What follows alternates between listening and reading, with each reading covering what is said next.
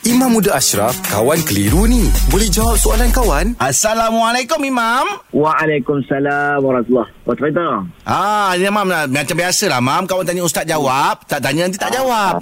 Okey. Imam kan awak ni boleh boleh selesaikan masalah. Ya. Ha, boleh bagi jawapan yang ni kan. Ha.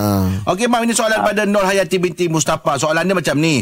Apakah hukumnya sekiranya kita terkurang atau terlebih dari yang ditetapkan iaitu tiga kali semasa mengambil air sembayang? Contohnya mencuci muka terlebih atau kurang daripada tiga kali. Okey, maksudnya dia ambil wuduk lebih daripada tiga kali. Mm-mm. Okey, dia simple ya. Nabi SAW memang sunatkan kita ambil wuduk tiga kali, tiga kali, tiga kali. Kalau Mm-mm. mm doa salatan, salatan. Ambil anggota wuduk, tangan tiga kali, muka tiga kali, Nabi sukalah. Ha, cuma pernah berlaku, ada sahabat Nabi, dia ambil lebih daripada tiga kali. Ha, jadi waktu tu, adalah ah, hadis-hadis Nabi yang sebut tentang ah, Faman zada ala hadha, siapa lebih daripada tiga kali, maka fakad asa, ah, sebahagian mengatakan ianya satu perbuatan yang buruk.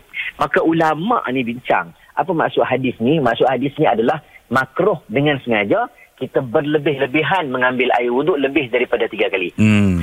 Okey. Kecuali kalau memang tempat anggota tu memang tak kena betul. Jadi kita Mm-mm. nak lebih sedikit ataupun terhalang dengan apa-apa benda ke kena gonyuh banyak sikit ke minyak dan sebagainya, ah, itu cerita lain. Tapi kalau dah cukup tiga kali tak payah berlebih-lebih was-was sampai berlebihan, ianya hukum makruh dalam mazhab Syafi'i. Wallahu alam. Okey. Terima kasih Mam. Alhamdulillah. Selesai satu kekeliruan. Anda pun mesti ada soalan kan? Hantarkan sebarang persoalan dan kekeliruan anda ke Sina.my sekarang.